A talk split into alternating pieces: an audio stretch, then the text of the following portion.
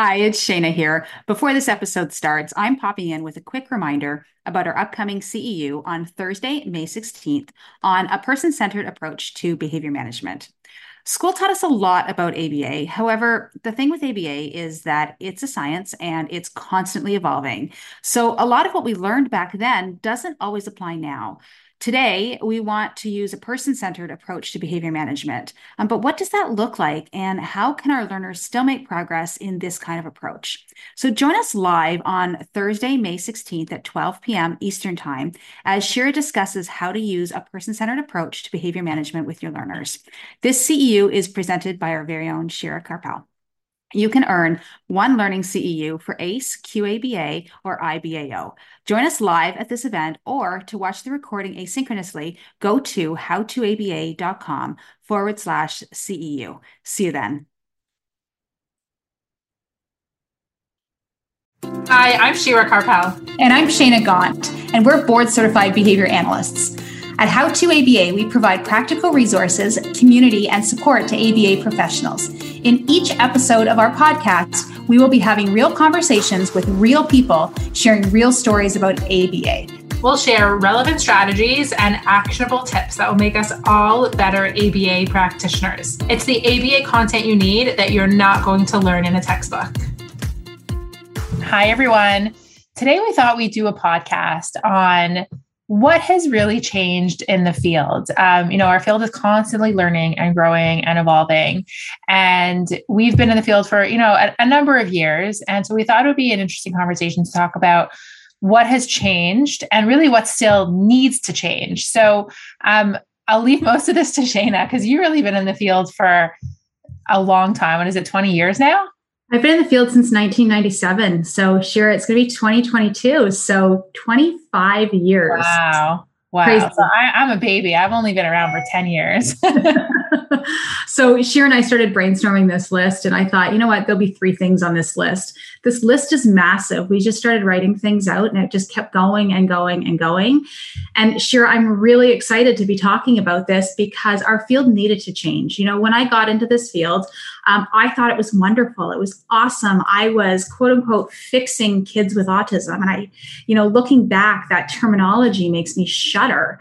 And I love the fact that our field is moving towards acceptance and it's not about fixing kids they don't need to be fixed. They need to be celebrated. And you know autism acceptance should be there and the advocacy should be there. You know we're just really teaching them in ways that maybe they don't learn from a group. So we're teaching them in other ways where they can learn. And and that's really what autism awareness needs to be about. And you know the field of aba is going there and i'm super excited about that. So give us a little glimpse into what it was like 25 years ago Whew, okay, I will tell you, um, you know, things that used to happen. Um, you know, we supervision was minimal. Um, you know, primarily, you know, most ABA places would work in kids' basements. Um, I don't know why it was always a basement, but it was always a basement. Um, sometimes it was a bedroom, but most of the time it was a basement.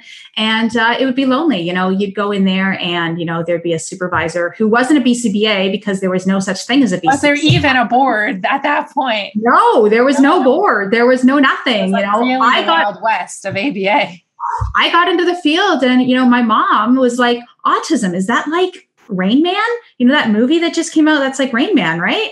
I'm like, uh, I guess, I think so, except my client doesn't like underwear from Kmart. So maybe it's not quite like Rain Man. Like, that's how it was. There was no, like, nobody really knew what autism even was, um, let alone ABA. And, you know, I told my mom about ABA, and my mom said, Oh, so you babysit kids with autism? I just paid a whole bunch of money for you to go to university and now you babysit. Amazing. See, my mom still thinks I'm like a preschool teacher. So fine, like same. right. Um, anyway, I have to say my mom is very much improved in the field. She's uh, you know, follows us on Instagram and she's one of the very first people she's who joins. First to like and share everything. Yes. she's one of the first people that joins when we go live. Um, anyway, going back to how the field has changed. Uh, you know, so that's what it was like. You know, you'd go into someone's home, uh, you know, your supervisor was not a BCBA. You know, your supervisor was typically somebody who was in school for ABA um, or in school for psychology, you know, read about this in a textbook.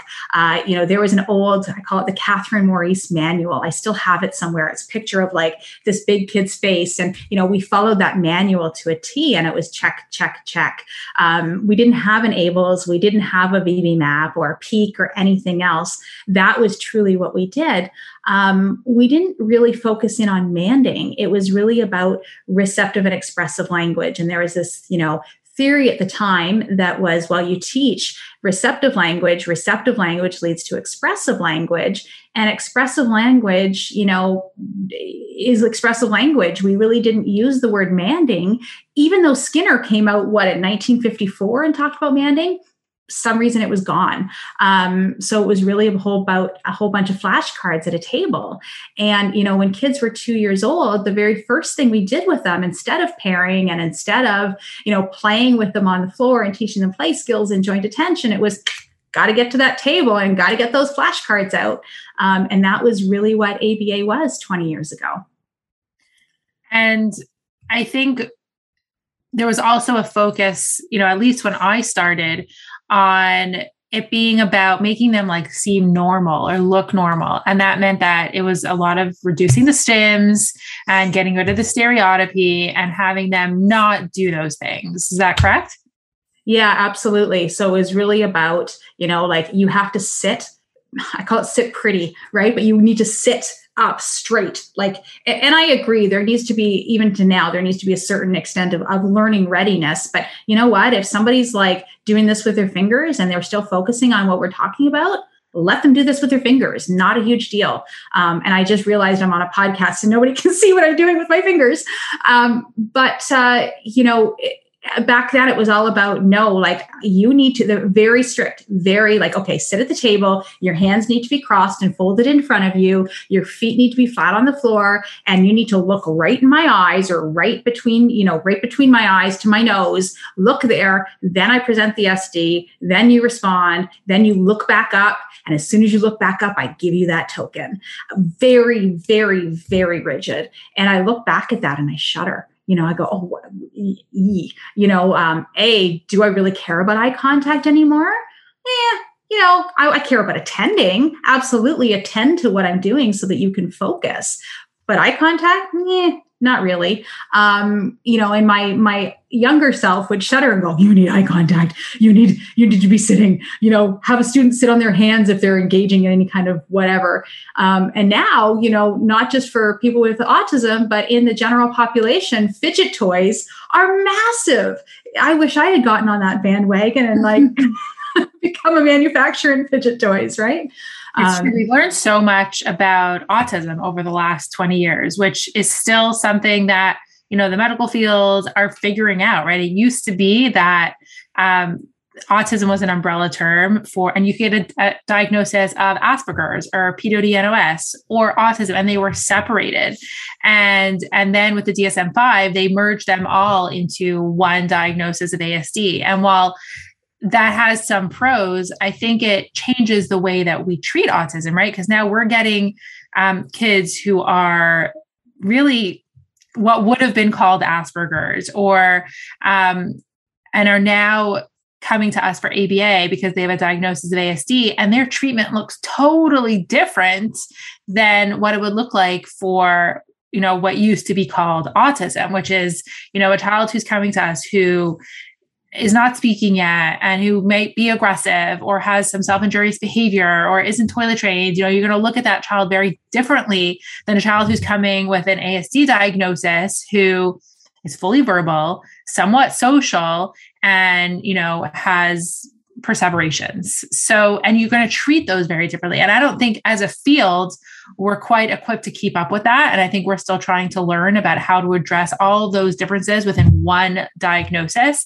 And I'm also seeing that, you know, as a field, what parents are advocating for is for separating those once again, because they're not the kids who are really needing ABA and really need that intense treatment are not getting what they need because the people who are advocating on the advocacy side that they don't need treatment and you know ABA isn't really what they need. They also have ASD. And I think those messages are not the same.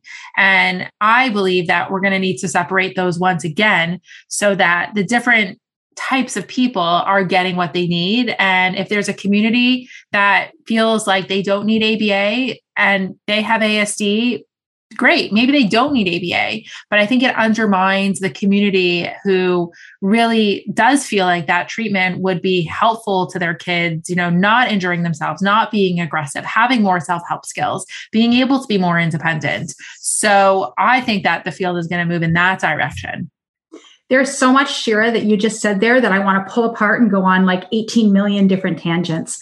One of the things that you said, you know, is treatment. You know, you've used the word treatment, ABA treatment, ABA therapy.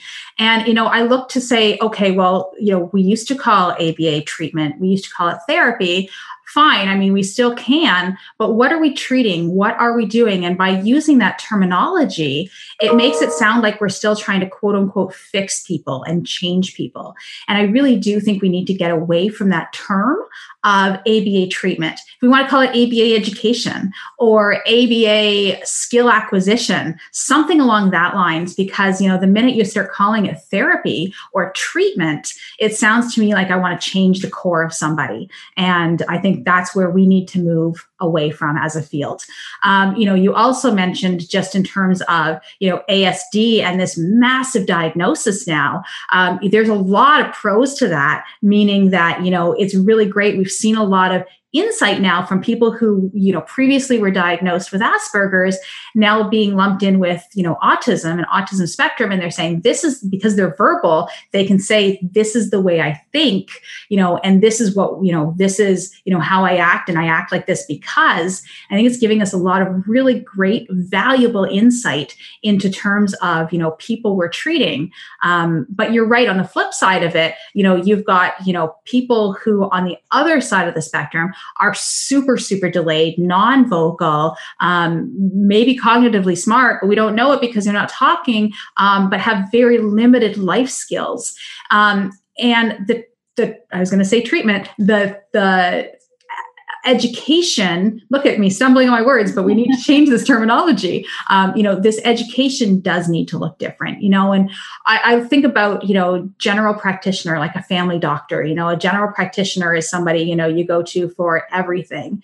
And it seems like that's what aba is. It's like you know as an aba therapist i'm expected to know how to you know implement toileting and sleep programs and eating programs as well as you know speech and language and you know emotional regulation and social skills and this and feature function class and blah, blah, blah, blah. I think we really do as a field need to start specializing more and recognizing that and saying, yeah, you know what, you're right. ASD is so diverse um, that we need to make ABA more diverse, and there needs to be very specialty compartments to it because you know people with very mild ASD who are speaking out against ABA, you know what? They have every right to do so because that treatment for them wasn't crucial. But for somebody who has severe ASD and you know needs to stop headbanging, um, you know, they should develop some self help skills like basic toileting and dressing skills that I think are just, I call them basic dignity skills. You don't want to be naked in front of somebody else um, and put yourself in that vulnerable position. Um, that's a whole other form of ABA um, and ABA education that um, should be promoted for, you know, people like that.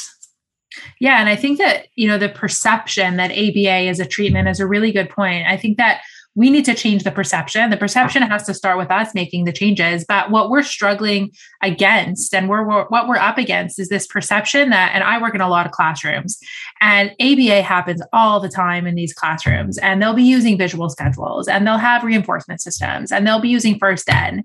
But that's not seen as ABA for some reason. But ABA is seen as this like you sit at a table and you look at flashcards and you're going to respond and I'm going to give you an edible every time you respond. And I'll say I'm up against this perception, even amongst other therapists that I work with. So, even amongst different departments and people who work in this field still don't realize that ABA is not just that, that having ABA in, in a classroom, like, what is that even called? Right. It's not, it's not even called ABA because you're not putting a kid at a table and showing them flashcards. So, like, it kind of makes us uncomfortable about, like, well, well, what is that really? And I think that we're trying to change the perception that ABA is not about a rigid sit at a table and I'll give you an edible system. But if you walk into our ABA clinic, you probably wouldn't even see a kid sitting at a table. You'll see them playing on the floor, you'll see them blowing bubbles, you'll see a lot of natural environment teaching.